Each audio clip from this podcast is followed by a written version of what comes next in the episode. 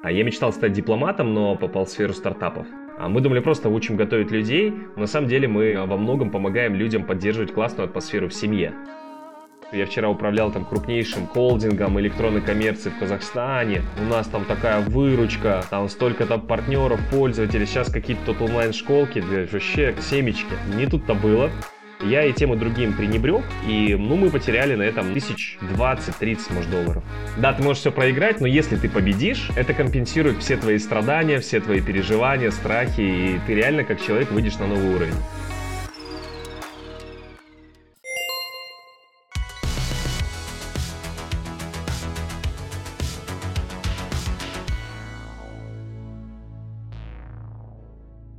Всем привет! Вы слушаете подкаст о людях, которые улучшают свою жизнь через саморазвитие. Здесь профессионалы из разных сфер делятся секретами личной эффективности, а также инструментами и лайфхаками, которые помогают им и, возможно, пригодятся вам. Меня зовут Роман Укьянчиков, я медиа-менеджер в IT-компании «Дар». Этот выпуск будет посвящен теме знаний и новым способам их приобретения. Из-за пандемии онлайн-образование стало востребованным как никогда. Компания DAR тоже с большим интересом смотрит на этот молодой и быстро растущий рынок. И вот почему. Новые проекты там появляются пачками, а уже существующие наращивают аудиторию и выручку. Так получилось и с казахстанской онлайн-школой «Кухня С», оцененной в 1 миллион долларов. Об успехах, инсайтах и ошибках в развитии стартапа мы поговорили с одним из его основателей Геннадием Кимом. Прежде чем стать предпринимателем, Геннадий был топ-менеджером в крупной корпорации. Сейчас его цель – построить международный онлайн-университет профессий и хобби. Но обо всем по порядку.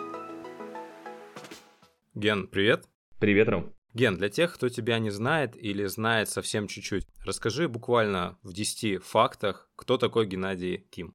Ну, наверное, начну с того, где я учился. В 2011 году я закончил магистратуру МГИМО. А я мечтал стать дипломатом, но потом так получилось, что я попал в сферу стартапов. И первым и единственным, по сути, местом моей работы стал Чоколайф. Это был 2011 год. А самое начало проекта, буквально ему тогда три месяца было. В проекте работало, может, человек 10, максимум 15. И проект был там в трехкомнатной квартирке. Я пришел туда наемным сотрудником. Через пару месяцев я стал руководителем отдела по службе заботы о пользователях. Через год я стал директором Чоколайфа. Через два я стал акционером. То есть мне там за достижения в труде, скажем так, подарили долю в компании акционеры. А еще через год или полтора я стал директором всего холдинга Choco Family. Дальше я увеличивал свою долю доли уже в акционерном капитале, там что-то. Потом в 2016 году я придумал и стал разрабатывать проект в рамках Choco Family, это Рахмет. В 2018 я его запустил, то есть я его запускал, по сути, самостоятельно, скажем так, в рамках такого импровизированного инкубатора внутри большого холдинга уже на тот момент, холдинга электронной коммерции, Choco Family. У меня была там своя условно независимая команда, был бюджет, а идею, которую утвердили там на совете директоров, я ее запустил. И в этот момент я почувствовал впервые в жизни, скажем так, кайф от того, каково оно быть предпринимателем. То есть для меня предпринимательство это как наподобие вот созидателя-создателя. С Рахметом была примерно такая же история, когда мы запустились, я помню, как мы смотрели на графики там первых покупателей, как они там сотнями, а потом и тысячами стали прибавляться, и пошли пошли первые отзывы классные, я тогда почувствовал, что это прям, это же круто. То есть это намного интереснее, чем работать, допустим, по найму где-то кем-то, либо даже там быть директором большого холдинга какой-то компании. И в тот момент уже в Choco Family я проработал порядка 7 лет. Я уже был акционером, уже был директором, в общем, у меня была репутация, команда в количестве там 200 плюс человек в подчинении. И я для себя понял, что дальше куда идти, это делать свое дело. То есть были всегда варианты и в рамках Choco Family еще один Рахмет запустить, условно да, либо тот же Рахмет развивать, но я понимал, что это все это не тот опыт, ты все равно будешь в таких полутепличных, на самом деле напрямую в тепличных условиях, и это не будет по-настоящему такой хардкор стартаперский, когда ты берешь свои деньги, свой опыт, ставишь на кон и, грубо говоря, рискуешь этим. Да, ты можешь все проиграть, но если ты победишь, это компенсирует все твои страдания, все твои переживания, страхи, и ты реально как человек выйдешь на новый уровень. Ну и так я, собственно, решил запускать собственный проект. Какой проект? У меня даже мысли не было. Все, что я получил от Choco Family, я получил очень много. Я заработал очень много опыта, на мой взгляд, что бесценно всегда в жизни, да. И достаточно большую сумму денег для того, чтобы пробовать себя в каких-то новых начинаниях. Дальше я пробовал запустить а, стартап. Это интернет-магазин по продаже автоаксессуаров, сделанных в Казахстане, но на американском рынке. То есть строго на американский рынок, вот прям через а, свой отдельный интернет-сайт, да, через Amazon и другие маркетплейсы параллельно с этим. Мы с ребятами, с моими партнерами бывшими пытались запускать вот такой интернет интернет-магазин. Занимался я этим где-то месяцев 8, мы вышли примерно в ноль, там выручка не такая уж большая была, ну типа там 10-20 тысяч долларов, но мы вышли в ноль. Вот, но параллельно с этим я стал смотреть еще и другие ниши, да, у меня супруга тоже очень предприимчивая. И мы, собственно, с ней стали смотреть, ну, параллельно еще какие-то вещи делать. И а, так получилось, что мы пришли в онлайн-образование. Это если коротко. И вот сегодня мы занимаемся онлайн-образовательным проектом «Кухня С», ну, о котором, наверное, расскажу чуть позже. В одном из своих постов ты написал, что онлайн-образование сейчас – это как Дикий Запад в 19 веке. Почему ты так считаешь? А, ну, кто помнит из истории, что такое Дикий Запад, это когда, ну, допустим, освоение американских земель шло там из серии «скачи, вот здесь вот ставь какой-то там знак, что ты здесь». И вот докуда доскочишь, прежде чем с кем-то не столкнешься, все, это твоя земля. Но в то же время не было каких-то четких прям законов или как минимум надзирателей а, за этим, ну, как бы гарантов соблюдения этих законов. А, допустим, если говорить про там те же соцсети, в середине нулевых это был тоже Дикий Запад. Все друг с другом там воевали, байговали, никто не знал, как правильно, все пробовали, ошибались. Кто ошибся меньше, тот сегодня лидер. Кто много раз ошибался, тех уже нет. Если говорить про онлайн-образование, как бизнес-нишу, вот сегодня она такая же, как Дикий Запад, как те же соцсети в середине нулевых. А здесь нет четких прорисованных каких-то глобальных лидеров. Есть известные проекты типа Курсера. Но если говорить про Курсеру, сколько людей ей пользуется, какова ее капитализация, то, ну, Курсера сегодня стоит стоит там около миллиарда долларов. Ну, для сравнения, тот же Facebook, лидер там мирового рынка соцсетей, стоит сегодня полтриллиона долларов, да, иногда там приближается к триллиону. Соответственно, Курсеру нельзя назвать глобальным лидером, даже близко. Самый дорогой проект в онлайн-образовании, да, там по капитализации – это индийский стартап, Биджу, если не ошибаюсь, правильно так произносится. Он стоит около 10 миллиардов долларов. Всего лишь 10 миллиардов долларов. Кто-то может сказать, ну типа, слушай, возможно, ниша слабая, ну типа образование как сфера деятельности а не так нужна людям, как, например, использование там соцсетей, либо там доставка бытовой техники, одежды, еще чего-нибудь с Амазона. Может быть, они правы, но я очень сильно сомневаюсь. Почему? Потому что есть такой тоже хороший вопрос для предпринимателя. Как понять, какая там ниша, какое дело будет востребовано людьми, чем стоит заниматься. Так вот, задайте себе вопрос, что было актуально 30 лет назад, что актуально сегодня, и что, на ваш взгляд, будет точно востребовано в ближайшие 30 лет. Если говорить про образование, онлайн, не онлайн, без разницы, то здесь, наверное, закономерен вопрос не про 30 лет, а про тысячи лет. Но сегодня еще очень интересная тенденция. Каждые 10 лет мир совершает очень большой технологический скачок. И это ведет к тому, что ландшафт профессий, занятий и в целом уклада жизненного людей практически во всем мире очень сильно меняется. Соответственно, это влечет за собой то, чтобы люди, которые а, вчера там а, имели эту профессию, сегодня потеряли, либо новое подрастающее поколение, а, всегда шло в ногу с тем, что нужно рынку труда. И, соответственно, получали там соответствующее образование, навыки, чтобы выживать и жить достойно. Да? То же самое происходит и с нишей развлечений, хобби, например, то, чем мы сейчас занимаемся. Да? Даже до карантина многие ходили на всякие там кулинарные мастер-классы в офлайне. Во время карантина мы выросли в 3-4 раза почти что, да, по выручке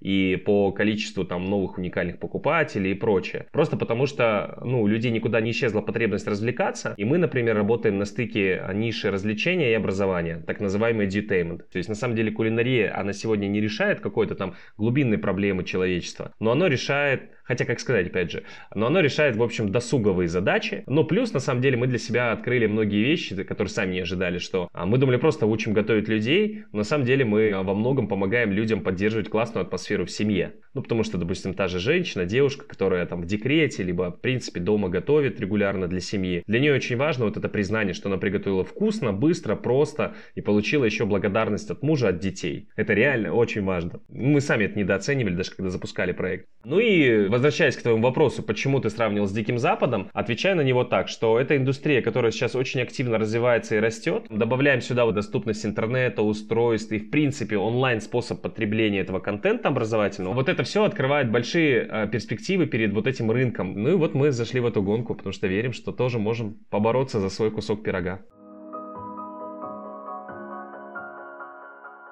Прежде чем вы запускали проект, наверняка вы слышали какой-то скепсис в свой адрес. Кулинарных курсов действительно очень много. Даже если не курсов, хотя бы рецептов, да, там в Инстаграме, в Ютубе. Вот как вы этот скепсис фильтровали?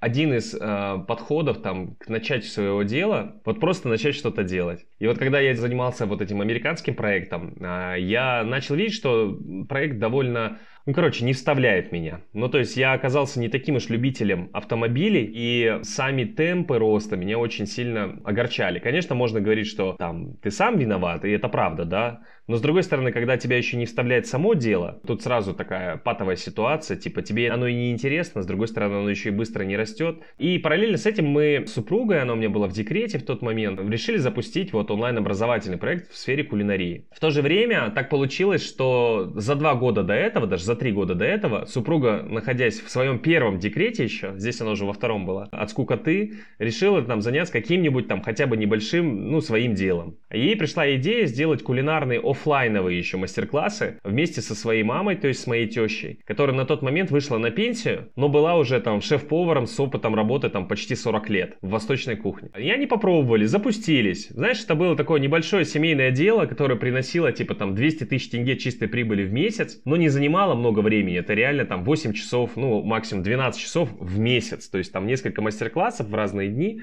И это было, скажем так, развлечение для супруги, разнообразие какое-то, и для развлечения даже для тещи, потому что она тоже на пенсию вышла. А тут мастер-класс несколько часов в неделю, вообще нормально. И, короче, на тот момент уже два с половиной, почти три года шел этот проект. То есть у нас уже был такой отработанный учебный материал, грубо говоря, который на тот момент прошло уже человек 300, наверное. И отзывы были великолепные. Вот без привлечения все были довольны. Все кайфовали от того, что они научились готовить там плов, лагман, манты, кто что. И я предложил Сане, говорю, Саня, это имя моей супруги, говорю, Саня, слушай, что нам выдумывать? Давай попробуем вот по принципу, так сказать, fail fast, или там MVP, да, Minimum Viable Product. Давай запустим вот то, что есть, немножко адаптируем под э, онлайн формат и попробуем запустить. Ну смотри, раз в офлайне отзывы классные, давай это попробуем, посмотрим, каково. А, перед этим мы посмотрели количество запросов там на разные блюда, да, которые могут быть в курсе. Рецепт там лагмана, рецепт плова, посмотрели, что есть в YouTube, поняли, что в YouTube очень много-много контента, но там 99% очень некачественного, да. А тот, что есть качественный, то все равно он оставляет вопросы,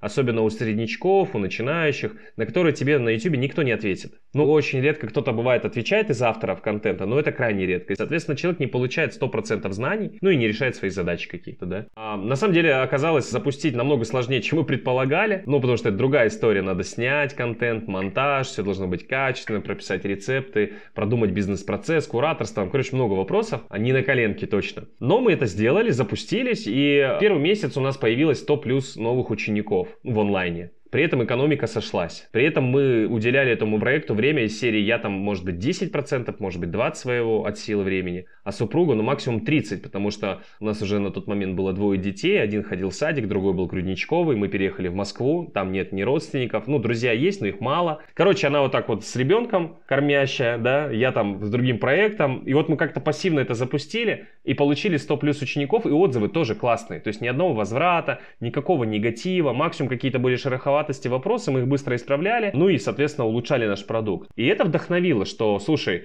ты вроде бы не так много усилий приложил, а уже есть какой-то позитивный фидбэк от рынка, да, в количестве людей и в качестве отзывов. Потом мы решили вложиться чуть больше в следующий месяц, еще выросли, в следующий раз еще вложились больше, еще выросли. И самое главное, отзывы были крутые, это самое важное, да, то есть, мне кажется, любой бизнес начинается с продукта. Если у вас действительно ценный, полезный продукт, неважно, как, насколько глубокая, широкая у вас ниша, то у вас есть будущее. Вы можете лидером быть там в небольшой нише, но для нас это был такой этап, когда я понял, что, слушай, я верю в онлайн-образование в принципе. Почему? Потому что при выборе нового дела, когда мы искали, да, для нас было принципиально важно соблюдение трех критериев. Первый критерий это то, чтобы бизнес а, должен быть экологичным. То есть никогда не онлайн-казино, например. Ну, по моим там взглядам каким-то этическим, я не очень понимаю этот бизнес, да. Второй критерий, чтобы он был масштабируемый, с международным потенциалом. И здесь онлайн-образование а, тоже соответствует этому критерию на 100%. То есть ты можешь делать курсы хоть в Африке, а продавать их по всему миру. Либо можете, пусть это будет не курс, а какое-нибудь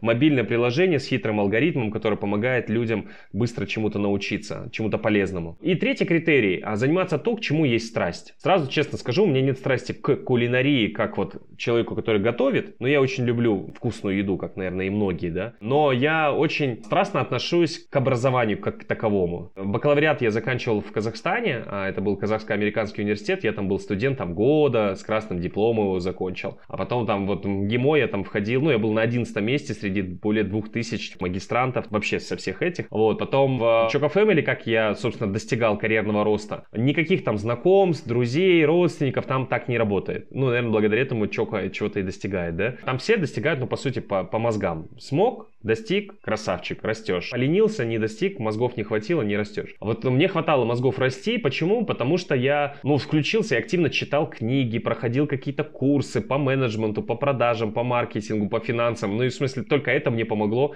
расти и развиваться. Ну, наверное, еще интерес к делу, там, это само собой, но я имею в виду, что я сам тащусь, кайфую это образование и понимаю, что все мои моменты, когда я чего-то не достигал, это тогда, когда я ленился получать новые знания. И даже вот при запуске своей школы, там, своего бизнеса, хоть это всего лишь год, но я очень много а, потерял из-за того, что я был чересчур самоуверен уже, ну, в имеющихся у меня знаниях. И мы пришли в эту нишу из серии, слушай, я вчера управлял там крупнейшим холдингом электронной коммерции в Казахстане, у нас там такая выручка, там столько там партнеров, пользователей, сейчас какие-то тут онлайн-школки, вообще как семечки. Не тут-то было. У каждой индустрии есть своя специфика, и все сильно стало меняться, когда мы попали вот э, в акселератор нетологии, прошли его, выиграли, нам дали инвестиции. Ну и, короче, для меня это был хороший опыт, то, что нужно быть немножко более адекватным, что ли, в оценке своих способностей. Если ты заходишь в какую-то новую нишу, не поленись, иди учиться у лучших, если есть такая возможность. Либо, как минимум, очень-очень сильно изучай, что они сейчас делают, и учись, вот так сказать, со стороны. Я и тем и другим пренебрег, и, ну, мы потеряли на этом, ну, не знаю, тысяч 20-30, может, долларов, примерно так. Но если мы пошли в более конкурентную нишу, в профессии, например, да, не в хоббийное образование, а в профессии, где конкуренция выше, ставки выше, с таким подходом мы бы не 20-30, а 200-300, наверное, бы продули.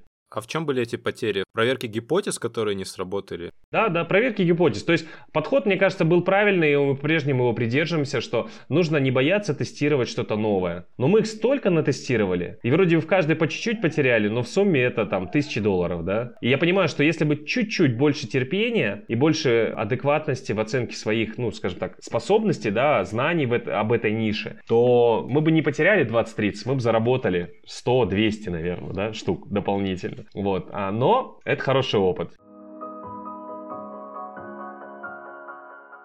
Насколько я знаю, после вот именно акселерации вы поменяли маркетинговую модель, да, или что-то. В общем, вы сделали что-то такое, что вам позволило уйти в прибыль. Э, расскажи, пожалуйста, что это было, то самое, что вам помогло все-таки. Знаешь, вот когда я говорил про опыт Choco Family, моей главной ошибкой было то, что в Choco Family мы продавали совершенно другие продукты, нежели вот, допустим, в онлайн-образовании, вот в проекте Кухня С. Ну, например, там продукт Choco Life, это скидка, например, на некий уже известный объект, типа ресторан, либо чембулак какой-нибудь, да, или Медео. Люди уже знают, что это такое, ты им говоришь, у меня скидка, ну супер, не надо объяснять, что такое Медео, как правило. Когда мы пришли в онлайн-образование, здесь независимо даже, наверное, ты продаешь там онлайн кулинарные курсы, либо онлайн курсы по, не знаю, диджитал-маркетингу. И там, и там продукт довольно сложно пощупать, ну, потенциальному покупателю, да, сложно оценить, чем твой продукт лучше или хуже, там, продукта какого-то конкурента. И, соответственно, образование, в принципе, что это? Это какой-то нематериальный актив, который который ты вот объясняешь на словах, типа вот он такой, у тебя там будут такие знания, такие результаты, но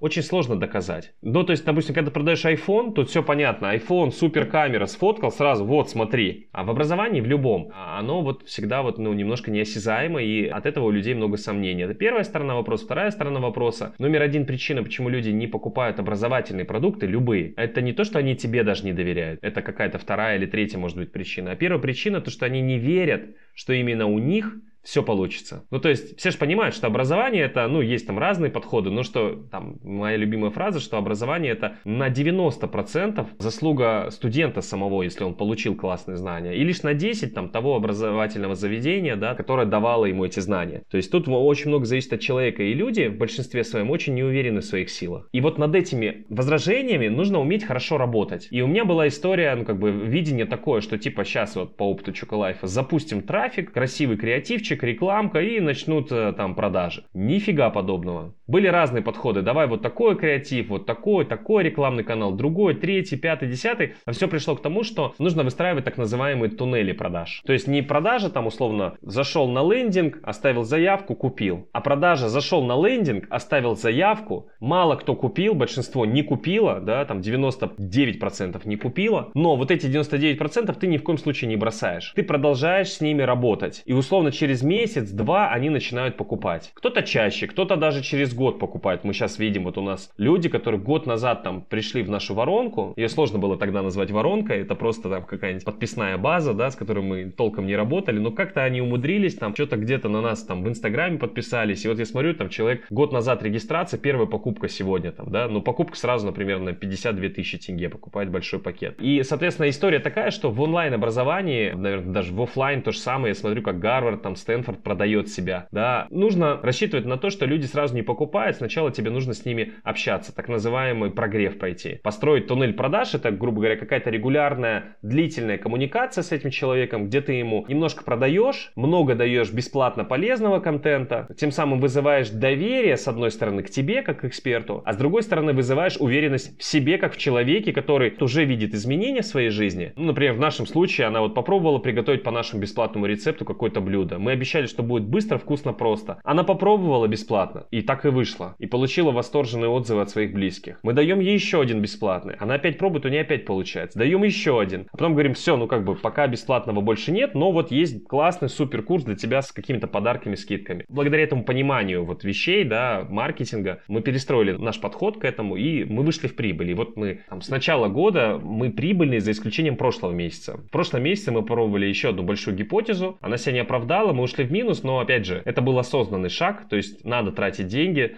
э, надо пробовать, ну иначе не будет какого-то опыта. Без поражений нет побед, так сказать.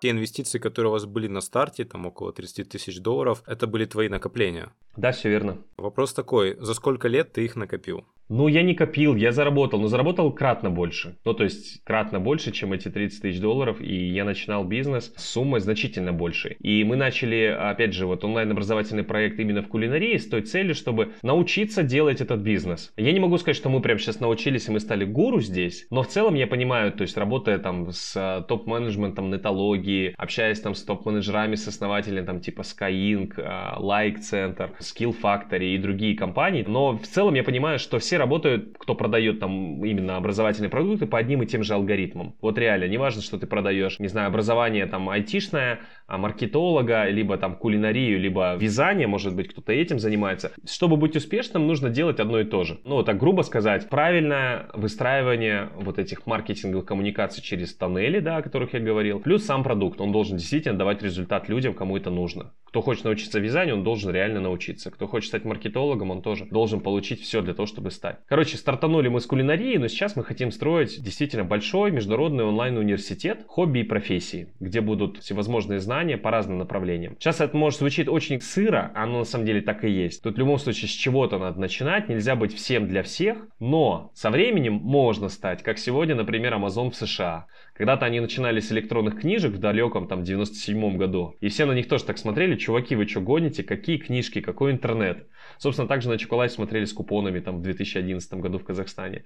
Ваша целевая аудитория – это кто в первую очередь? Это женщины и девушки, которые готовят дома каждый день, у которых есть дети. Как это работает? Ну, то есть у тебя есть семья, которая не может каждый день питаться в ресторане, либо заказывать доставку еды на Чокофуд или там в Глово. Как минимум в Казахстане и в России это вообще не норма, каждый день заказывать еду на дом. По-любому, если есть жена дома, мать, да, она готовит. Как минимум раза 3-4, кто-то 5 там и больше раз. И вот когда они готовят каждый день на протяжении нескольких лет, самый главный вопрос, с которым они сталкиваются, это что приготовить сегодня. И в идеале быстро, просто и вкусно. И, соответственно, когда мы даем а, наши рецепты, они все отвечают, должны отвечать отвечать этим критериям. Есть, конечно, исключения, но мы сразу говорим, это условно такое блюдо праздничное и все в таком духе. Когда мы спрашиваем у наших клиентов, типа, почему вы покупаете там, например, наши курсы, почему не идете на YouTube, например. Вот я сам обзвонил порядка 80 с лишним клиентов. Это была у нас такая задача в рамках акселератора нетологии, там провести так называемый CastDev. Узнать у ваших клиентов, там, в чем ценность вашего продукта, почему одни покупают постоянно,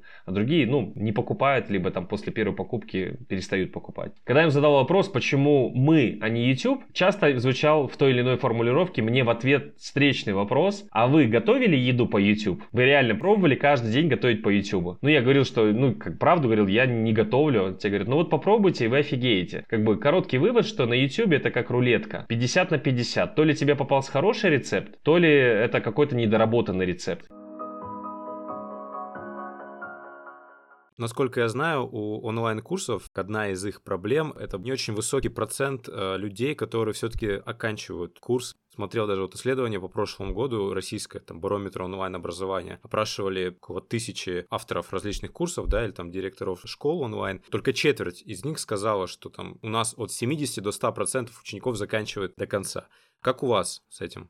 Во-первых, все зависит от э, ниши, во-вторых, там от самого, конечно же, продукта, и в-третьих, от сезона. У нас в высокий сезон это все, кроме лета и второй половины весны. Доходимость до конца курса, в основном они все идут месяц, некоторые даже чуть поменьше, там две недели. А у нас доходимость в высокий сезон это от 50 до 60 процентов плавает. А в низкий сезон, типа летний, 15-20 процентов. Ну, иногда там какие-то потоки там около 30, ну, выше 30 редко поднимается. То есть сильно падает. Почему лето у нас низкий сезон? Потому потому что летом жарко, люди меньше кушают, меньше готовят и, в принципе, меньше времени дома проводят. И вот поэтому мы им меньше нужны. А вот э, зимой, осенью, особенно когда слякотно, холодно, что делать? Остается дома сидеть, кушать и готовить вкусно. По поводу цифр, вот еще хотел уточнить, да, сколько людей уже прошло курсы, платные и бесплатные. Надо, ну, опять же, различать. У нас есть а, платные версии продукта и бесплатные. Платные плюс бесплатные более 30 тысяч человек. Только платные около 3 тысяч. По статистике, вот из этих 2900 с лишним людей, каждый четвертый купил больше, чем один курс. И кто-то покупает там и по 5, и по 10, и вот кто-то, есть некоторые люди, у нас там человек 40, кто купил всю нашу линейку курсов. Кто-то там разом, кто-то постепенно. А сегодня это больше 20 курсов. Каждый курс, ну, средний чек там тысяч по 15 тенге. Ты у себя, по-моему, тоже отмечал где-то в соцсетях, что основная масса ваших клиентов это все равно СНГ, там Россия, Казахстан. Но если я правильно понял, там в какой-то период сначала это было в основном Казахстан, да, но потом стало больше из России, да, клиентов. Если это так, то что изменилось? Линейка продуктов, когда меняется, меняется и портрет клиента. То есть изначально мы запускались только с восточными кулинарными курсами, а, ну и, соответственно, они больше всего были востребованы именно там, где едят больше такой кухни, да, типа лагман, плов, самсы и так далее. Это был Казахстан, Кыргызстан, Узбекистан. В основном Казахстан. Вот. А когда мы стали запускать курсы там типа выпечка, торты, какие-то мясная гастрономия, то Казахстан тоже продолжил покупать, но доля россиян сильно увеличилась. Но сегодня все равно по-прежнему у нас в линейке самыми популярными являются наши восточные курсы. Это связано с тем, что где-то мы ошибаемся в ассортименте курсов, да, то есть не совсем то, что нужно людям, да, там тому же российскому рынку, либо где-то даже нашему, да, не совсем правильно оцениваем спрос и делаем не то, что прям нужно супер людям. Но иногда с тем просто, что мы еще не очень хороши в маркетинге. То есть я понимаю, что мы еще очень много чего делаем неправильно. Да, мы вышли в прибыль, мы выросли по выручке там, ну, в пять раз типа за год, но это низкий старт, там ничего такого грандиозного. И нам еще очень многому предстоит научиться, сделать. Но на этот год мы ставим для себя цель сделать годовой план миллион долларов выручка. Но этот миллион долларов был до девальвации, но даже без девальвации мы пока что, честно говоря, далековаты от него. То есть еще дофига чего надо делать. Но в то же время, помимо там рынка СНГ, мы запустим свой первый англоязычный курс по итальянской кухне для американского рынка. Будем делать такой пилотик, смотреть, как будет заходить. То есть цель сделать там первую сотню продаж за там месяцок, может быть, два, а при небольшом маркетинге, но больше тут цель протестировать спрос, а, реакцию людей на те или иные рекламные, вот, ну, скажем так, креативы и, а, самое главное, фидбэк зайдет, не зайдет. То есть, если американский там англоговорящий клиент оценит то, что мы сделали, так же круто, как здесь это оценивают, ну, это будет очень хороший сигнал к тому, что нужно идти. А вот для американского курса вы здесь, в смысле в Казахстане, нашли тоже шеф-повара? А нам повезло. Есть такой э, классный шеф-повар, его зовут Джорджо Палацци. Он э, сам итальянец, настоящий, там все дела. 15 лет последних он живет в Казахстане. У него тут уже даже семья появилась, сын, жена казашка, и у него тут ресторан Помодора свой был. Он его сейчас недавно продал, что-то до карантина. Мы с ним сняли сначала курс на русском языке итальянский, его прошло уже человек 500. Отзывы очень классные, все супер. И тут, недолго думая, мы провели небольшую разведку по американскому рынку, какую кухню там любят. Там любят, как правило, китайскую, вьетнамскую, тайскую кухню и итальянскую. Ну, не считая там какого-нибудь там стейков или там, мексиканской, да, какой-нибудь кухни. Ну, то есть мы посмотрели, что у нас есть э, такого, что можно быстро просто протестировать. Вот он контент на тему итальянской кухни, проверенный на русскоязычном клиенте. Шеф-повар, который который говорит, кстати, по-английски хорошо. Ну все, попробовали, записали несколько уроков с ним на английском, вот будем запускать. Знаешь, хотел еще спросить по поводу интервью, которое ты проводил. Благодаря этим ответам, да, ты смог понять, допустим, что нравится клиентам, что не нравится, да. А ты бы мог привести пример вот таких ответов, когда вот ты реально понимал, что у вас плохо работает, например, а в чем, может быть, вы попали? У нас была проблема с низким средним чеком. То есть мы очень дешево продавали свои курсы, и из-за этого, потратив на рекламу много, привлекая там какое-то количество покупателей, у нас выручка не сходилась. То есть, условно, затратили на рекламу там миллион тенге, заработали 600 тысяч. Хотя вроде людей уникальных купило, ну, не знаю, человек 50, 80, может быть, да. Средний чек очень маленький. Блин, как быть, что делать? Думали, а как повысить, а сколько стоит реально наш курс? Но когда ты пообщался с этими клиентами, клиентами и услышал десятки, ну, супер раздирающих там душу приятных отзывов. Один прям засел мне надолго в голову. Серия «Зачем вы покупаете? Зачем вы проходите наши курсы?» и все в таком духе. И одна там женщина уже, ну, по голосу или там 40-45, может быть, а с детьми, там, опытная мама, жена и так далее, она говорит, слушайте, да просто потому, что вкусная еда – это мир дома. Ну, то есть ты сразу понимаешь, что ну, это бесценно. Ну, то есть те люди, у кого есть семья, все понимают, что когда дома напряги какие-то, это вот реально напряги во всем. То есть, ну, у меня лично так, когда мы там нет-нет повздорим по мелочи, слава богу, это бывает редко, но бывает. Я вот не могу на работе даже, наверное, толком сосредоточиться, да, ну, то есть это всегда так немножко тревожит. А когда дома реально идиллия, гармония, там жена с удовольствием встречает мужа, там детей со школы, они все за семейным столом проводят прекрасное время, кушают, там благодарят маму, она там спрашивает, как у них день прошел, прошел. И вот этот обмен энергии, когда происходит, это бесценно. По сути, это, наверное, одни из самых приятных моментов жизни любого человека. Это вот ваше время с семьей. И часто это происходит за семейным столом, потому что мы не так часто ездим в отпуск, ходим на дни рождения, как вот кушаем дома. И вот эта вот история тоже придала уверенности в том, что наш продукт реально ценен для людей. И после этого мы пересмотрели не то, чтобы просто цены, мы, по сути, цены особо не поднимали, может, процентов на 10 где-то какими-то позициями подняли, может, где-то на 20, но это там исключения какие-то. В основном мы просто стали задавать как бы, вопросы из категории, а зачем вы купили вот курс про супы? И нам девушка говорит, ну, потому что мы супы едим там несколько раз в неделю. И мы говорим, а сколько раз на прошлой неделе вы готовили суп, например? Он говорит, три раза. Два или три? Вот, ну, все обычно так отвечали. Ну, ты понимаешь, что в среднем ответ около трех. Хорошо, а вы супы едите там, ну, условно, с чем-то? Да, мы обычно готовим еще и салаты. Ага. А второе готовите? Да, конечно, на второе у нас обычно там что-то, что-то, мясное, там еще что-то. И тут вот просто концепция, ну, как бы, может, это сейчас звучит звучит очень логично, почему мы сами не доперли. Но вот в такой текучке операционке часто ты вот реально не допираешь до очевидных вещей. А когда кто-то тебе подскажет, особенно твой клиент, ты сразу, вау, вот оно, прозрение, да? И тут просто созрела идея, слушай, а давай продавать пакеты. Ну, то есть не просто как мы тупо раньше, вот курс по восточной кухне, купи один за 15 тысяч тенге там, или там за 8 со скидками, за 9 там. Всякие бывали скидки, да, из-за этого тоже чек еще сильнее ронялся. А просто, а давай продавать комплексное решение проблемы. Ведь вот он, наш клиент, она купила уже там 10 курсов. И что она покупала? И ты смотришь, она купила супы, салаты, первое, еще первое какое-то, второе, какое-то сладенькое. Ты понимаешь, ну она же купила вот прям комплекс, рацион. Давай делать пакеты, миксовать. И вот мы начали миксовать, и у нас сейчас, допустим, самый дорогой пакет стоит там а, порядка 100 тысяч тенге, он называется «Чудо-женщина». Ну из серии там «Будешь чудо-женщиной у себя на кухне», там реально всемогущий, да? Ну то есть это тоже какая-то фраза прозвучала вот во время одного из интервью, и типа давай назовем так пакеты. Вот таких пакетов мы, ну штук 10 мы продали уже, да, типа там в сумме там более миллиона тенге, то есть чеком одним человек вот так хоп платит. За кулинарные курсы 100 штук. При том, что, говорю, мы очень хреновые сейчас в маркетинге. Вот я, ну, по 10-бальной шкале нашему маркетингу я бы сейчас поставил там от силы 1 балл, наверное. Ну, может, полтора, если прям напрячься. При том, что мы стали прибыльные, но это не бог есть какая-то там невероятная прибыль там или выручка. А, но уже неплохо, уже жизнь там продолжается, растем, да. Но, блин, мы можем в 10 раз лучше. Но для этого нужно немножко еще поработать. Но, тем не менее, вас поверил инвестор Талгат Исмаилов, да, если не ошибаюсь. И получается, что он, ну, помимо того, что он вложился, он вам еще дал оценку, он оценил вас в миллион долларов. У меня, соответственно, такой вопрос. Из чего примерно такие оценки вообще складываются? А второй вопрос, насколько вы доверяете мнению инвестору по поводу этой оценки, насколько, на ваш взгляд, оно весомо?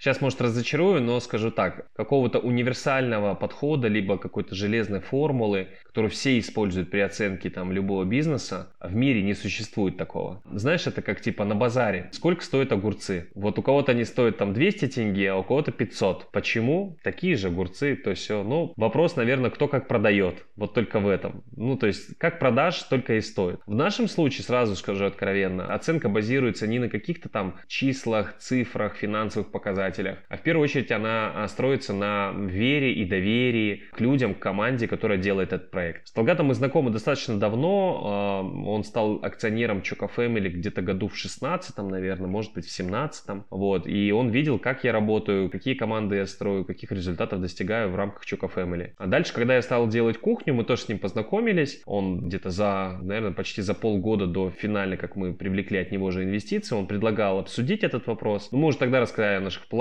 задачах там и так далее, но не стали привлекать, потому что не хотели масштабировать убыток. Ну, а дальше вот привлекли, потому что поняли, на чем можно расти, но, как всегда, не до конца поняли. Сейчас вот по-прежнему решаем этот вопрос. Но это нормально, в бизнесе так всегда. Каждый день что-то новое, особенно когда ты хочешь расти быстро, пробуешь, неизбежно где-то ошибаешься, но, опять же, благодаря этому, наверное, и растешь в том числе. Но если так как бы немножко от нас отойти и в целом посмотреть, как оценивают всякие стартапы, то есть несколько подходов. Первый подход смотрят на цифры. Какие темпы роста, какие перспективы, то есть какова глубина рынка. А второй подход, как я уже сказал, это смотрят на команду. А третий подход это вот просто есть такие инвесторы, которые, я сейчас, может быть, ошибусь, но условно как Роман Абрамович. Вот он фанат футбола и есть футбольный клуб Челси. Когда-то это был там среднячок английского чемпионата. Он проинвестировал кучу денег по сей день в этот клуб, но он вообще не зарабатывает там прибыль. Есть те, кто миксует эти подходы, но, как правило, профессиональные инвесторы, если почитать какие-то рекомендации, книги на эту тему, на что они смотрят? А в первую очередь смотрят на рынок. Где глубина этого рынка? Когда мы разговаривали с Толгатом, мы сразу ему продавали историю не про глобальный тренинговый центр там по кулинарным курсам, а историю про международный университет хобби, с чего мы сейчас и начали. Почему хобби? Потому что я вижу, что а в этой нише очень большая маржа, очень большой спрос. Ну, например, есть такой ресурс, называется udemy.com. Это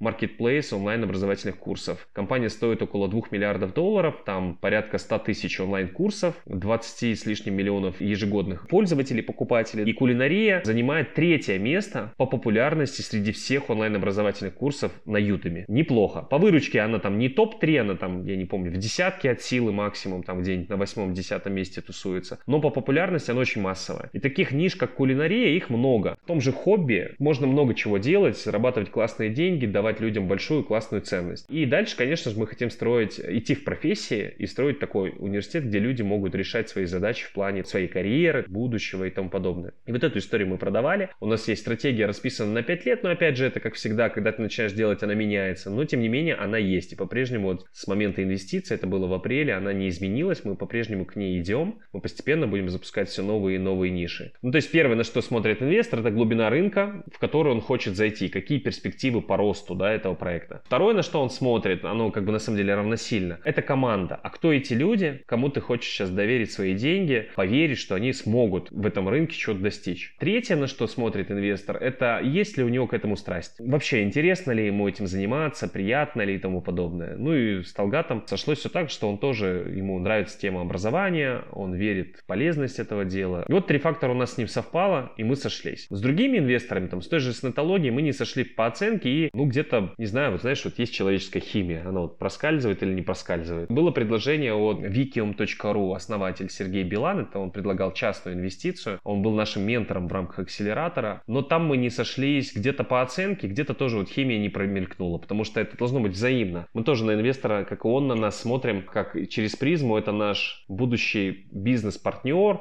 или там метафору, если провести, там какой-нибудь супруг, супруга, да, в браке. Но это прям просто очень ценные отношения, близкие, да, и здесь люди должны очень сильно доверять друг другу. Если вот этого доверия нет, то сколько бы денег кто кому чего не давал, могут быть терки, которые при супер идее, классном рынке классной команде все могут развалить. Было еще одно предложение от самого Чука Family, но там мы не сошлись по размеру доли, которую хотела Чука Family приобрести, и по структуре, что ли, сделки, я так, наверное, скажу. Ну, не очень нравилась история, как это будет все сделано. То есть оно было бы легально, но не очень поворотливая структура получилась бы. А для нас, как для стартапа, очень важно быть гибкими, потому что мы каждый день можем просто меняться, да, то есть такие продукты запускать, другие. А при большой, в большой корпоративной структуре, которая сегодня уже Choco Family является, это будет непросто, сложно. Вот, при всем уважении к ребятам, да, я их очень сильно по-прежнему уважаю, ценю там и так далее, но тем не менее.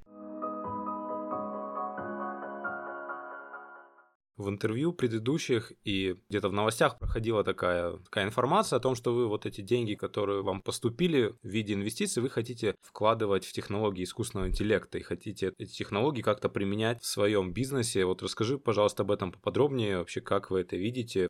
Вот сейчас, по большому счету, мы строим не какой-то тех-проект, да, мы строим, по большому счету, такой онлайн-тренинговый центр, вот та бизнес-модель, которая есть. И я понимаю, что так э, всегда продолжаться не может, потому что, ну, это очень слабое конкурентное преимущество. Мы понимаем, что чем больше у нас клиентов, тем больше у нас данных об этих клиентах, об их поведении, об их сложностях, э, наоборот, успешных каких-то решениях. И, соответственно, благодаря этому мы можем лучше понимать наш рынок, а тот, кто знает лучше рынок и лучше своего клиента, обладает, ну, несомненными преимуществами в бизнесе. То есть знать, что ты хочешь как клиент, для меня бесценно. И вот эти вот гипотезы, про которые мы говорим, тестируем, пятое, десятое, они почему 9 из 10 проваливаются? Все потому, что я не могу угадать наверняка, знать наверняка, чего ты хочешь. А вот те, кто умеют и знают, у них все прекрасно. Но сейчас, честно говоря, мы очень далеки от этого. И э, когда мы разговаривали с Талгатом, ну, откровенно, это была такая среднесрочная цель. Сейчас наша задача на этот год сделать там миллион долларов выручки, привлечь 20 тысяч новых уникальных покупателей, и это будет по-прежнему мало. В следующем году цель уйти там а, за сотню тысяч, да, уникальных. И вот когда будет сотня тысяч, наверное, можно говорить о какой-то базе данных, на которой можно строить какие-то алгоритмы, которые будут помогать людям обучаться лучше.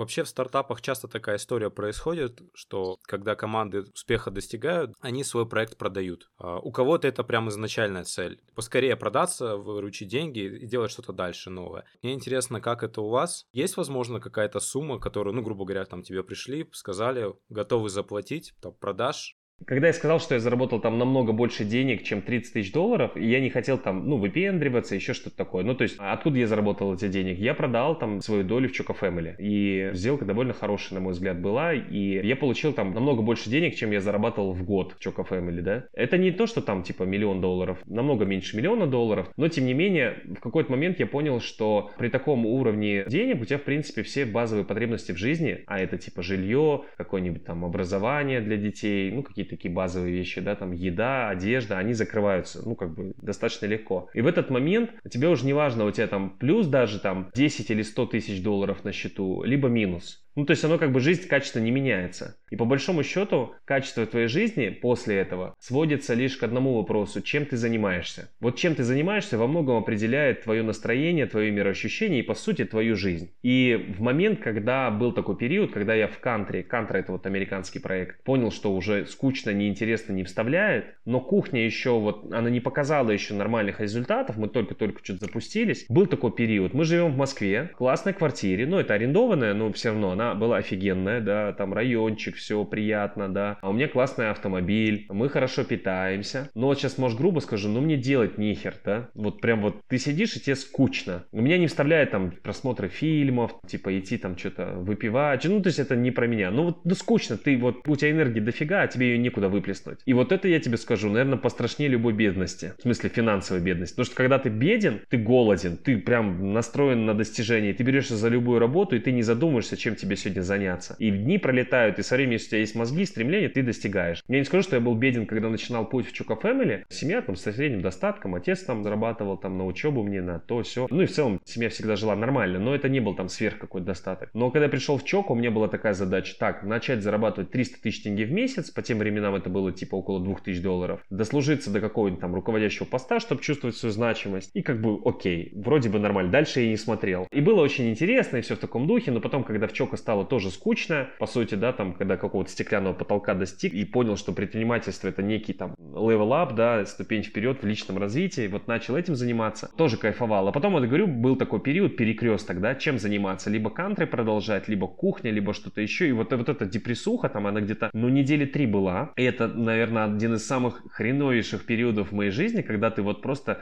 ты чувствуешь, есть энергия, но ты не знаешь, куда ее направить, и ты чувствуешь свою, условно, бесполезность. И вот это вот очень неприятно, вот прям капец неприятно. А, и, соответственно, тут такой момент, вот когда ты говоришь, типа, какую сумму вам нужно предложить, чтобы ты там сразу сказал, там, продаю, я не могу ответить на этот вопрос. Тут, наверное, надо говорить не про сумму, а мы переходим ко второму варианту ответа, да, на этот вопрос. Есть такая фраза там в классной книге, если не ошибаюсь, это у Питера Тиля было от нуля к единице. Он говорит так, что, как правило, основатели проекта продают свой бизнес лишь в одном случае. Только тогда, когда они не знают, что с ним делать дальше. Вот если ты не знаешь, знаешь, что делать со своим бизнесом дальше, либо знаешь, но тебя это вообще не вставляет, то ты продаешь бизнес. И там, наверное, уже вопрос цены, ты поторгуешься, кто-то торгуется достигает какой-то классной цифры, кто-то теряет сделку и не продает, и потом бизнес так или иначе скатывается куда-нибудь, либо там за бесценок продается. Ну, в общем, там разные бывают истории. А если ты знаешь, что делать с ним дальше, если ты горишь этим делом, то ты его в жизни не продашь. И показательная история, там, например, Фейсбука. Есть классная книга про то, как создавался Facebook, называется «Социальная сеть», там, 2010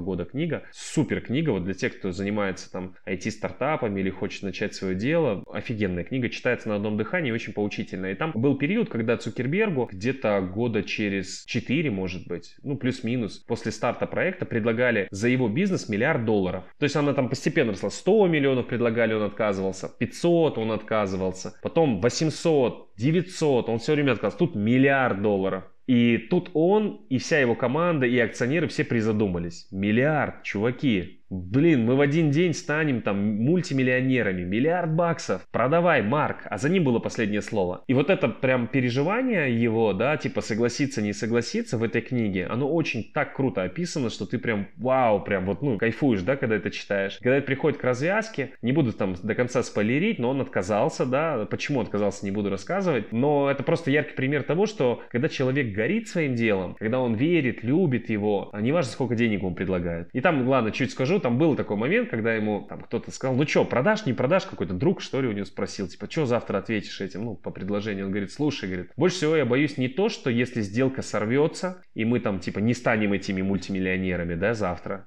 Больше всего я боюсь, что если сделка состоится, то я просто потеряю дело своей жизни. И типа, сколько бы у меня завтра денег не было, я боюсь, что я больше не смогу создать более гениальную идею, либо хотя бы такую же по масштабу, как я придумал Facebook. В смысле, просто не смогу. Мне времени в жизни не хватит, там, запала, еще чего-нибудь. И я останусь, по сути, с деньгами, но без дела, которое мне доставляет счастье. Деньги что? Вот купил дом, машину, квартиру, там, родственникам кому-то помог, если надо. И все, и сидишь. И вот ты сидишь в этих золотых клетках, хоромах, и тебе нефиг делать, и ты, ну, как бы от безделия любой человек попадает в депрессию, разлагается, скатывается и все в таком духе. Поэтому я сейчас не отвечу на этот вопрос, сколько. Да хрен его знает сколько. Сейчас очень интересно заниматься, да. Настанет момент, когда я пойму, что мне надоело, да, или я не знаю, что дальше делать, как еще развить. Но придут люди, которые будут гореть этим больше, чем я, и знать, куда это дело направить в правильное русло и дадут еще хорошую оценку, ну почему нет? А другой вопрос, что если я буду так же гореть и знать, и болеть, и видеть, то, конечно, нет. Ну, то есть, вот, наверное, так.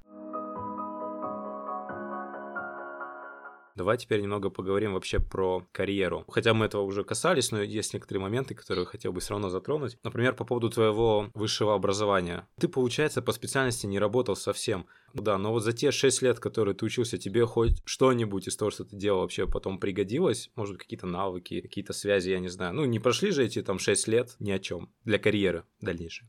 На удивление отвечу коротко. Главная цель настоящего образования, как сказал когда-то там Мартин Лютер Кинг, это характер и сообразительность. Главная цель любого образования. На кого бы ты ни учился, главное, что ты должен вынести из учебы, это характер и сообразительность. И то, и другое моя учеба мне дала. Но вообще я так смотрю, короче, на вопрос про профессии. И на моей практике, там, из моих знакомых и так далее, сейчас уже время такое, что современное вузовское образование очень сильно отстает от потребности а, реальной, вот, которая нужна рынку, да, пока он за 4 года там или за 6 лет выпустит специалиста, специалиста, рынок настолько поменяется, что эти знания вообще не актуальны. И как бы на практике мои друзья, знакомые, практически, ну, я вот сейчас даже думаю, кто и по профессии работает. Ни один. Вот даже так на секунду. Ты сейчас понимаешь, никто не работает по профессии. Но с другой стороны, еще раз, я верю в правдивость вот этих слов Кинга о том, что характер и сообразительность это все, что вам нужно в жизни. Там уже можно почитать сотни историй предпринимателей, каких-то топ-менеджеров, просто великих людей, кто бы чего не достигал. По большому счету, многие просто сориентировались по ходу и где-то в какой-то момент Стив Джобс создал Apple с возником в гараже. Кто-то еще какие-то стартапы создавал. Ричард Брэнсон, ну вообще непонятно на кого учился, а создал там 50 плюс компаний, да. А, ну или там, не удивлюсь, что Тим Кук, да, SEO Apple сегодня, да, вот такой не предприниматель, но управленец. Тоже не удивлюсь, если он занимается сейчас не тем, на что он учился. Короче, это норма жизни. В Казахстане сформировался, наверное, тоже какой-то стереотип о стартаперах, что во многом это вот те самые студенты, у которых там есть какая-то идея, там иногда MVP, все такое, но часто так бывает, что вот их идеи, они как-то разбиваются о правду жизни, да, скажем. И ну, если так попробовать вспомнить в Казахстане какие-то успешные, да, истории, ну, это все равно не студенческие какие-то вещи. Да, иногда там получаются какие-то интересные проекты, да, но это не с какой-то большой капитализацией, да, и все такое. И вот вопрос, вот если ты студент, стоит ли вообще этим всем заниматься? Наверное, универсальных советов, там, как и путей, не бывает, и нельзя сказать, что однозначно стоит или однозначно не стоит. Тут вопрос, наверное, кто во что верит с одной стороны, и с другой стороны вопрос реальный, вот как ты правильно сказал, правды жизни. В жизни, на самом деле, все изменяется, измеряется математикой. Все можно перевести в цифры. И цифры, статистика, там, исследования, если не ошибаюсь, Y Combinator, да, или какого-то другого учреждения, или акселератора, да, известного, говорит о том, что самые успешные стартапы по статистике появляются у людей, кому за 40 40. Тоже логично. Человек набрался опыта какого-то и вот как бы к 40 годам созрел и создал что-то крутое. Либо с 30 начал создавать и когда стало 40 плюс, протестировал много гипотез, понял, что реально работает и бьет в одну точку и зарабатывает. Вот, статистика такова. Такие истории, как Цукерберг, это прям вот один на миллиард, да? Когда он там в студенческой общаге, там, с пивком, нафигачил на пьяную голову какой-то сайтик, который так или иначе помог потом прийти к идее Facebook. Это прям исключение. Поэтому надеяться на то, что вы попадете в это исключение, ну, шанс есть но вероятность очень мала. А мне очень нравится в этом плане совет Джека Ма, это основатель Алибаба, который сказал прекрасную вещь. Наверное, она мне еще зашла, потому что я в ней себя увидел отчасти, да. Когда вы заканчиваете вот это свое базовое какое-то образование, типа школа средняя, может быть там даже вуз уже, с 20 до 30 лет стремитесь работать по найму в организации, в которой можно научиться таким важным вещам для жизни, как лидерство, умение достигать каких-то своих целей и в целом такое интеллектуальное развитие, чтобы вы там получали. Чтобы это не была какая-нибудь тупая канцелярская работа, где вы просто с утра до ночи спите со слюной там на щеке, да, а реально вот, ну, что-то делаете, достигаете, пробуете, испытываете стресс, но это здоровый стресс, где достижения какие-то через него проходят. С 30 до 40 пытайтесь создать свое дело. Вот прям вот пытайтесь. То есть до 30 вы уже должны чего-то достичь в плане карьеры, да, по найму. После 30 старайтесь, пробуйте уже себя в чем-то. Не обязательно вам в 30 лет уволиться, да, и идти что-то там выдумывать. Можете параллельно как-то где-то что-то пытаться, какие-то свои микробизнесы запускать. Мне сказал Максим Спиридонов, основатель нетологии. А я у него спросил, Максим, говорю, почему занимаешься этим? Ну, типа уже он там лет 20 предпринимательством занимается. Он говорит, слушай, для меня предпринимательство это как высшая стадия человеческого саморазвития. Тогда, когда ты включаешь на все 200% все свои ресурсы, чтобы решить какой-то кейс. Потому что это твой бизнес, это игра с большими ставками, то есть тебе завтра никто зарплату не заплатит, если ты не заработаешь. И ты не уволишься, потому что это твой бизнес бизнес. Ну, как ты можешь закрыть бизнес и пойти куда чем заниматься, но, как правило, предпринимателю тяжело принять это поражение. Это не так просто, как типа надоела работа, резюме на HeadHunter, уволился, пошел, да. И поэтому ты включаешься здесь на все 200. И это включение неизбежно тянет тебя вверх. Ты развиваешься, ты растешь, ты развиваешь себе вот навыки, там, не знаю, маркетолога, продавца, какого-то там стратега, финансиста. Вот все, что нужно, чтобы бизнес твой жил и развивался, ты по-любому будешь себя вытаскивать из этой зоны комфорта и будешь развиваться, либо ты умрешь. Ну, то есть ставки очень высокие рынке. Поэтому 30 до 40 Джек Ма рекомендует развивать э, уже какой-то свой бизнес. И к 40 годам ты должен его уже построить. Не бывает, наверное, там конечной точки построил и все. Ну, вывести на какой-то большой, солидный уровень, который обеспечивает тебе и твоей семье уже хороший достаток, перспективы в жизни. И самое главное, для тебя интересное дело, которым ты хочешь прям вот от души заниматься. Потому что с 40 до 50 лет это самый-самый прям вот возраст, когда ты все сливки собираешь. У тебя уже дофига опыта, у тебя уже есть построенный построенный бизнес рабочий, он очень интересный, и он приносит доход, и, в общем, помогает тебе достигать всех своих жизненных задач. С 40 до 50 ты занимаешься этим любимым делом, а после 50 ты начинаешь активно делиться всем своим опытом с обществом. С собой, там, на тот свет не уноси все эти знания, оставь их здесь, да, своим детям, своему поколению, там, будущему поколению, да, чтобы твое дело тоже продолжалось в той или иной мере. И вот поэтому человечество и будет, грубо говоря, развиваться. И вообще раз, нет универсальных путей, но считаю, что это очень такая хорошая, логичная цепочка. Еще, знаешь, я хотел бы тебя спросить о, может быть, каких-то критериях хорошей идеи проекта. Ну, когда вот мы говорим о стартапах, да? На мой взгляд, то, что я читал, то, что вот на собственном опыте обжигался, где-то правильные решения да, принимал. Первое, это все-таки для меня это ваша личная страсть к этому. То есть, если вам дело нравится, очень много шансов, что оно зайдет. То, что вы не сломаетесь, не поддадитесь тому, что вас будут критиковать, и вы испугаетесь, не поддадитесь тому, что а, там какие-то препятствия будут, и вы испугаетесь, там не поверите и тому подобное. То есть многие истории предпринимателей про это говорят. Тот, кто верит, тот доходит до конца. Но есть и те, кто верит и умирают. А умирают потому, что есть вещи, которые, ну, вот просто одной верой не преодолеть. Это, ну, на мой взгляд, глубина рынка. Сегодня мы занимаемся кулинарией, там 30 тысяч плюс учеников, но я не, не знаю глубину нашего рынка до конца. Я могу предполагать, что их там порядка 40 миллионов человек, кто в СНГ готовит дома каждый день. Но я могу ошибаться, что их 40 миллионов. А второй момент, я могу ошибаться в том, сколько из них готовы покупать курсы. То есть потребность может быть не у каждого, да, ну, она точно не у каждого, но может быть эта цифра очень мала. Но в то же время я понимаю, что 30 тысяч человек это очень мало, чтобы делать выводы. Когда нас будет 1100, при этом платных, да, вот тогда я посмотрю, какие темпы роста, насколько мы там быстро или слабо растем и так далее. Вот там можно будет еще раз посмотреть. А, но в то же время я понимаю, что кулинария для нас это как а, некий путь, на котором мы учимся строить вот этот онлайн-образовательный бизнес, который, как я уже говорил, по большому счету строится одинаково, что в кулинарии, что в диджитал-маркетинге, что там в программировании, либо там еще в какой-нибудь профессии, чему бы ты не обучал. Соответственно, второе – это глубина рынка. Все-таки она очень важна, потому что если твой продукт не нужен рынку, либо таких людей очень мало, то как бы ты не верил в него, ты не заставишь людей сегодня ездить на лошади. Либо, что там лошади, на гироскутерах. Когда-то компания, которая изобрела гироскутеры, они предрекали революцию в мировом городском транспорте. Недавно они обанкротились, их там продали куда-то, что-то такое. Третье, опять же, если мы говорим про глубину рынка, она неизбежно связана с тем, чтобы твой продукт действительно приносил пользу людям, чтобы были повторные продажи. Потому что одно дело глубина глубина рынка, и он условно та же кулинария, их может быть условно всего 100 тысяч в СНГ. Но если это 100 тысяч людей, которые продолжают регулярно и часто покупать твой продукт, то эти 100 тысяч людей условно намного более ценная аудитория, чем, например, я сейчас чуть-чуть утрировать буду, ну, например, чем миллион клиентов сервиса по продаже авиабилетов в Казахстане. Миллион и сто тысяч. Цифры разные, но дело в том, что люди путешествуют реально раз в год не считая командировочных. Ну, я не знаю, какая их доля, там, какой чек там и так далее. Но, тем не менее, может быть такое, что у тебя миллион, который покупают раз в год, либо 100 тысяч, которые покупают, там, не знаю, 10 раз в год. И вот, соответственно, как бы тут, ну, цифры вроде бы сопоставимы, но дальше включается еще маржа, средний чек, пятое, десятое, ну, короче, это вот тоже важно. Поэтому, ну, наверное, третье, это связано очень сильно с глубиной рынка, иногда может одно другое компенсировать, да. Маленький рынок, но высокая частота, большой рынок, но низкая частота. В идеале большой рынок и большая частота.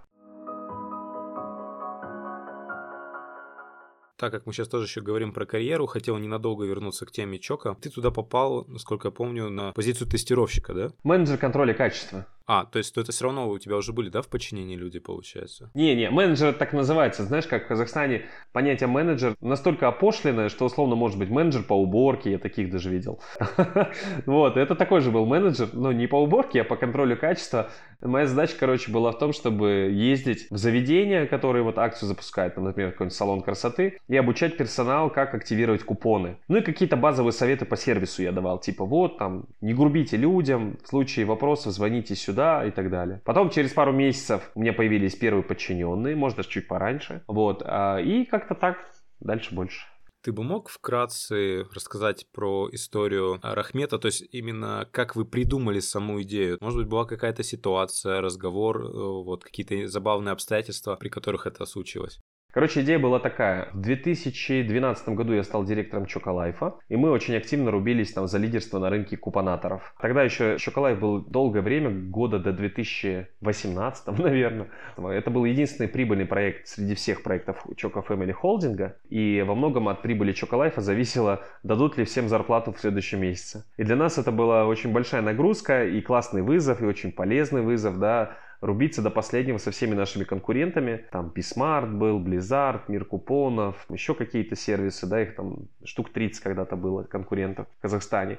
Рубиться с ними за каждый сантиметр рынка, чтобы у нас, как у холдинга, не только как у одного проекта, чтобы у всех было будущее какое-то на следующий месяц как минимум. И мы рубились, сражались туда-сюда, а вот к году к 16 эта конкуренция очень сильно упала. То есть мы заняли там 80 плюс процентов рынка, все ключевые партнеры с нами, мы уже стабильно прибыльные, холдинг привлек привлек уже очередной раунд инвестиций, потребность там в зарплатах, в каком-то операционном кэше для других проектов тоже была решена. И наши конкуренты уже поздувались. И знаешь, вот уже стало становиться скучно. И в тот момент а, Google а, позвал нас, как Choco Family, и еще несколько проектов из Казахстана, буквально там 2-3, приехать к ним в Силиконовую долину, штаб-квартиру, типа на нетворкинг мероприятия. Нас позвали как крупнейших рекламодателей в Центральной Азии, которые вот много рекламы в Гугле закупают. Мы приехали туда, нам устроили экскурсию по Стэнфорду, по кампусам Google, в несколько каких-то стартапов нас там свозили, показали, как они работают, кто эти люди, кто делает там стартапы с оценкой типа 50 миллионов долларов, там 20 миллионов долларов. Ну, по американским рынкам это типа как сейчас кухни дали оценку в миллион, да, типа. Что-то такое прикольное, но не что-то там выдающееся. И э, мы посмотрели на это все, и вот тогда у меня сразу появилась мысль, что мы делаем что-то не то. Либо работаем не на том рынке, либо, ну, как-то по-другому должны работать, потому что э, вот эти стартапы, которыми мы восхищаемся, там тот же Google, когда он был стартапом, вот эти проекты, которые нам тогда показали,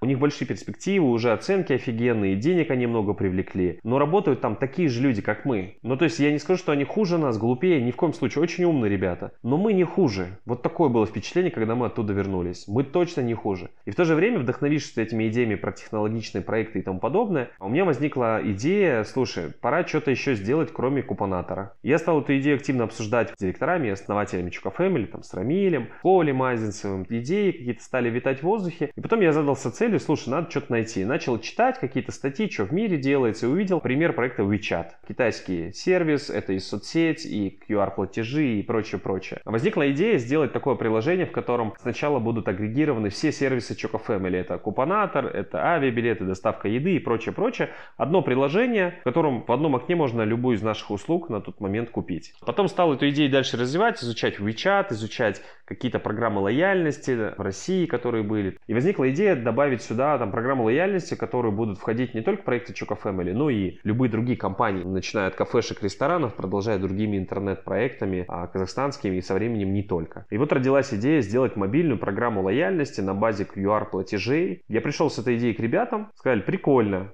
ну давай там изучи подробнее, напиши модельку. Я пошел, написал модель, изучил кейсы, показал экономику, ну на бумаге. Прикольно, а сделай прототип. Я пошел, сделал прототип там с тремя программистами и одним дизайнером. Мы сделали прототипчик, прям рабочий уже с реальными боевыми платежами. Пришел, продемонстрировал акционерам. Понравилось. На, держи еще ресурсы, давай сделай хороший запуск. Ну, как уже масштабный, полноценный продукт давай запустим. Сделал запуск. На старте мы подключили там 100 с чем-то заведений по Алмате. Кажется, ну, в Астане попозже было. А потом где-то спустя 2 или 3 месяца после запуска я понял, что в целом Рахмет, ну, по крайней мере, в той стадии развития, в которой он запустился, с той бизнес-моделью, да, и на том рынке, в Казахстане я имею в виду, это, по сути, для меня дальше превращается в ту рутину, в которой я оказался, когда был в Чоколайфе, да. То, что у нас нет, по сути, каких-то суперсильных конкурентов, мы работаем на том же рынке, навыки для того, чтобы этот бизнес развивать, плюс-минус те же самые нужны, это умение договариваться с заведениями, это какие-то маркетинговые активности по привлечению пользователей тех же казахстанских а, и так далее, да, с той же ментальностью, по сути, та же база Чоколайфа, плюс-минус. И как бы это тот же рынок, а в это время мир-то развивается, и ребята в Силиконовой долине пилят продукты сразу там на миллиарды людей во всем мире. И я понял, что я кайфанул очень сильно от запуска Рахмета, от вот этого процесса его создания, там, от вывода и так далее. Я кайфанул и получил огромную пользу от того, сколько времени и что я делал там в Choco Family в целом. Был руководителем службы заботы, потом руководителем одного проекта Life, потом какое-то время руководителем холдинга. Ну и, короче, стал акционером и т.д. Все это приятно, классно, но для меня это, знаешь, как типа ты выпускник, там, одиннадцатиклассник или четверокурсник. Это приятно вспоминать, но дальше ты не видишь, куда расти. И в этот момент, там, посмотрев на опыт, который я получил, посмотрев на какие-то финансовые ресурсы, которые уже накопились, появились на тот момент, я понял, что, слушай, когда, если не сейчас, стоит попробовать сделать вот что-то самому без тепличных условий, выйти вот так в мир и сделать. Мне очень сильно вдохновила история Джека Ма, который тоже там делал условно тогда свою школу английского языка в квартирке какой-то. Там бизнес был ни шатки, ни валки. Потом долго продолжал искать себя после него. И потом в какой-то момент придумал, увидел, нашел идею Алибабы. И сегодня эта компания там миллиардов 300 стоит, мировой лидер и все дела. Ну и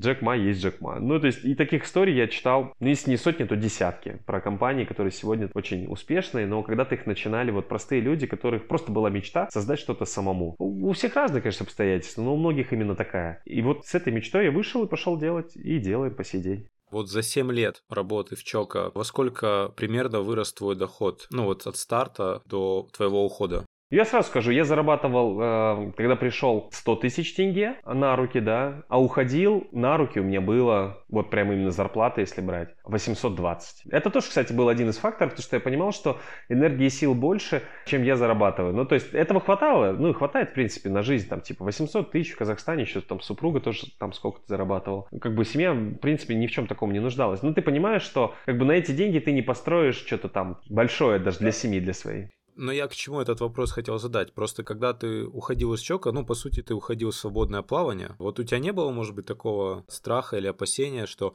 а что если не получится, вот что ты будешь делать потом? То есть вот какой-то план Б у тебя был на этот счет? Снова в найм или как? Смотри, я уже сказал, что я продал свою долю в Чока, но когда я уходил, я еще не продал. То есть у меня было там около процента доли в холдинге в самом. И когда я уходил, у меня своих сбережений было 1020. Вот на счету в банке лежало около 20 тысяч долларов. И все, больше ничего. И супруга у меня в декрет выходила во второй. То есть она уже готовилась к родам второй нашей дочки. И мне говорили, ты что творишь вообще? У тебя же супруга там беременная, там почти на девятом месяце работы. У тебя там, ну, сбережений не бог весь сколько. Ну, как бы 20 тысяч долларов это не, не что-то невероятное. У меня еще было опционов накоплено, ну такая штука есть в Choco Family опционы. У меня было опционов накоплено почти на миллион долларов. Ну то есть если бы я еще два с половиной года проработал в Чока, мне бы дали долю эквивалентную по стоимости миллиону долларов. Ну почти миллиону. Я еще мог, кстати, за два с половиной года ее еще увеличить. То есть там каждый год за определенные достижения я ее получал. И у меня опционов было почти столько же, сколько у всех сотрудников Чока на тот момент в совокупности. Ну почти столько же. Но я просто понимал, что я не хочу работать два года с лишним, тратить время на то дело, которое мне вообще не интересно. Это неизбежно приведет к тому, что я буду хреново работать и еще испорчу свою репутацию,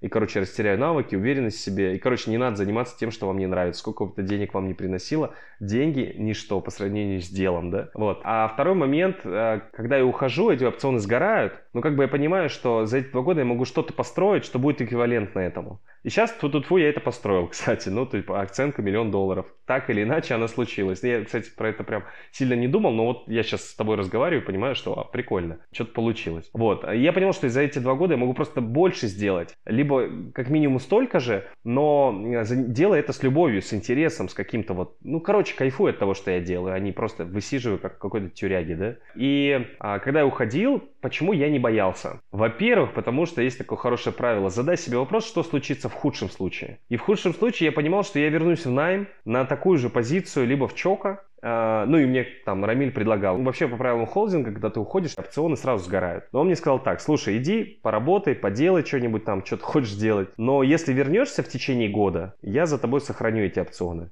По сей день ему благодарен и очень сильно уважаю его, и мы общаемся, я с ним советуюсь по многому. Ну кстати, вот инвестиции, во многом он мне помог, подсказал, как хоть он и предложил, но мы отказались, но по-дружески он подсказал, как это лучше сделать, структурировать сделку 5-10. И вот я себе задал вопрос, типа, худшее, что случится, если не получится, это я просто вернусь в найм и буду заниматься тем, что, чем занимаюсь сейчас, либо в Чока, либо в какой-нибудь другой подобной организации. Ну и как бы, и что я потеряю? Да ничего не потеряю. Типа, дальше уже расти, ну, конечно, есть всегда к чему стремиться, можно зарабатывать больше, там, работать в другой сфере, какие-то тоже знания, но, по сути, это будет тот же самый топ-менеджмент, который мне знаком, как бы, я понимаю, что я чего-то могу достигать, поэтому, ну, худшее, что случится, буду заниматься тем же. С другой стороны, я по-любому приобрету от того, что попробую заниматься предпринимательством, как минимум получу новые навыки, да, какие-то, которые нужны в предпринимательстве. И даже если не получится, то как минимум я удовлетворю свою жажду и буду спокойно дальше работать. Но сейчас, слава богу, да, там волей случая, чего-нибудь своего какого-то усилия, я прям кайфую от того, чем занимаюсь. С одной стороны, это большая свобода, ты реализуешь себя, да, вот в тех вещах, которые тебе интересны. С другой стороны, это порой вызовы, да, которые вгоняют стресс, какое-то напряжение. Но когда ты этого достигаешь, это, наверное, то чувство, ради которого стоит жить, в принципе, любому человеку. Это чувство вот этого всемогущества, кайфа, радости от победы, не знаю, уверенности в себе, то, как это называют. Вот я реально ради этого живу, мне это прям очень сильно нравится. И вот вопрос тоже как раз про разные занятия. То есть ты сейчас сам говоришь, да, что есть жизнь, там, работа и семья, и саморазвитие, и спорт. А расскажи, как ты это все успеваешь? То есть, может быть, чем-то пользуешься? Есть у тебя какие-то, не знаю, методики там или, может быть, приложения, что помогает тебе планировать твое время и вообще быть э, в целом более эффективным? Ну, в общем, что я делаю? Я стараюсь каждое утро вставать не позже 6 утра. Почему так? Утро это те единственные часы, которые принадлежат по большому счету только тебе как человеку. Почему? Потому что большинство людей в этот момент спят. И поэтому это самое плодотворное время. Тебе даже WhatsApp друзья шуточки не скидывают в это время. Никакой закон KZ не скидывает статистику по коронавирусу. А вставая там условно в 6 утра, а я обычно час стараюсь уделить какому-то саморазвитию. То есть не текучке. То есть нужно стараться выходить из вот этой повседневной операционки, да, уделять время чему-то, ну, такому, где ты можешь какие-то новые знания, новые мысли, идеи получить. Как правило, это книги. Иногда это курсы. Один час этому. Один час после этого планированию и физическая зарядка. Вот уже на протяжении протяжении трех последних лет, из там условно почти тысячи дней, да, или даже больше тысяч, я, может быть, дней 40 максимум пропустил, когда я не делал зарядку. Вот. Ну, пропустил по ряду причин, типа там заболел, иногда проспал, иногда ленился, всякое было, но в основном я всегда делаю это 10-15, иногда там 20 минут зарядка. Это очень круто, это же привычка какая-то. Ну, это позволяет себя, кстати, держать в хорошей, довольно физической форме, при том, что там не хватает времени каждый день ходить в тренажерный зал или еще куда-нибудь. Ну, это заряд энергии, там самовнушение работает, я себя чувствую хорошо, короче. Потом, само собой а, какие-то утренние дела, завтраки, там детей в садик, утренние планерки с командой, рабочий день до вечера. И обязательно в неделю минимум раза три занятия спортом. Это типа пробежки. Это прям придает невероятный заряд энергии. Ну, во-первых, спорт, ты пробежался даже там километра 2-3 минут там за 15-20, не, не очень быстрым темпом. Я не знаю, это на уровне самовнушения, может, я себе такую установку сделал, что я начинаю прям себя любить больше, да, что ты молодец, ты не проленился, ты вышел, пробежался, ты начинаешь себя внушать, что твое тело там тоже развивается, там сердце, не сердце, все здоровье укрепляется, там мышечная масса потихонечку подрастает. Ты там на себя в зеркало смотришь, тебе приятнее на себя смотреть, настроение есть. И реально часто так и происходит, что у тебя такое настроение, выходишь, такой, э, пробежался там минут 20, настроение вот прям супер, это кайф. В хорошем настроении классные мысли приходят, и любые дела делаются лучше. Вечером, как правило, стараешься с семьей, но мне, честно говоря, не всегда это удается. Ну, я, честно говоря, не такой уж прям супер прям семьянин, чтобы там сидеть. Я вот как-то, дети еще маленькие, я их люблю очень, там, и порой с ними прям очень кайфуем, но по большому счету мне больше нравится что-нибудь работать, там, читать или что-то по работе доделывать. Ну и там часов до 10-11 это все делаешь, и к 11, иногда пол 12 максимум стараешься спать. И то по-хорошему нормальное время для сна это вот пол 11 оптимально. Если удается лечь раньше, в 10 там, или даже чуть раньше 10, вообще супер, завтра будешь супер энергичный. Ну то есть вот так. А какие инструменты? То это Google календарь незаменимый и Trello. Trello я составляю обычно чек-лист, самые важные дела на сегодня. А в Google календаре тут же их переношу, примерно пытаюсь спрогнозировать, сколько часов на каждое из дел уйдет. По приоритетам, начиная с самого важного, заканчивая менее важным. Часто не совпадает. Вот часто. Не знаю, у меня там процентов 30 точно плюс-минус среднего не выполняется. Но, как говорят, да, хороший план это в принципе, который существует. А дальше уже не факт, что он исполнится. Главное, начиная, представляйте конечную цель. Если не представляете эту конечную цель, то плывете непонятно куда. Вот эти цели на день, хоть они не всегда все выполняются, но как минимум это цель, это направление. Если сегодня что-то не сделалось, завтра сделается. И так или иначе неделя проходит продуктивно и э, как-то растешь из года в год. Теперь Блиц. Можно отвечать максимально коротко. ТикТок или Инстаграм? ТикТок. Марк Цукерберг или Джек Ма? Цукерберг. iOS или Android? Android. Лагман или паста? Лагман. Москва или Алмата? Москва. Спринт или марафон? Марафон. В каком городе мира ты хотел бы жить постоянно? Наверное, Лос-Анджелес. Последнее, о чем бы я хотел тебя сейчас спросить. Что для тебя личный успех? В чем ты его измеряешь и почему? Личный успех – это жить так, как хочется. А в чем измеряю? Ну, собственно, в самом образе жизни. Я очень сильно кайфую от свободы. Ну, то есть, когда у человека есть свобода, а, жить там, где он хочет, б, жить в таких условиях, каких он хочет жить, с, заниматься тем, от чего он кайфует, или, окей, что он хочет делать. Ну, то есть любимое дело какое-то, да, и тому подобное. Для меня, короче, важный критерий, чтобы это дело приносило какую-то пользу обществу, чтобы это не было из серии игра в PlayStation целый день, на своей хате, в своей Алмате, да, ну, то есть это не такая история. Это, там, условно, хочу жить в Алмате, жить там, ну, условно, в хорошем доме, где семье мне комфортно, и заниматься там своим каким-то бизнесом, да, который приносит пользу обществу и мне, вот. А завтра я захотел и переехал, условно, в Лос-Анджелес. Вот просто захотел.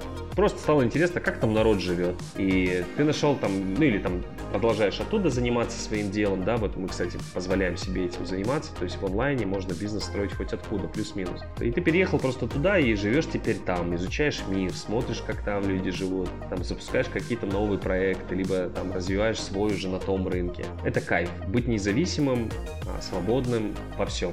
Вот вот это для меня успех. И неважно, сколько, например, стоит у тебя корпорация, миллиард или миллион, или там миллиарды чего-нибудь. А неважно, на какой машине, может быть, ты ездишь. Каждому свое. Но если ты живешь так, как тебе хочется жить, значит, ты достиг счастья. И просто у каждого свое это счастье. А если ты живешь так, как тебе хочется, значит, ты, ну, ты достиг успеха. Для меня так. Спасибо, что прослушали выпуск. Поделитесь им с друзьями, поставьте нам звездочки и следите за новыми эпизодами. Всем пока!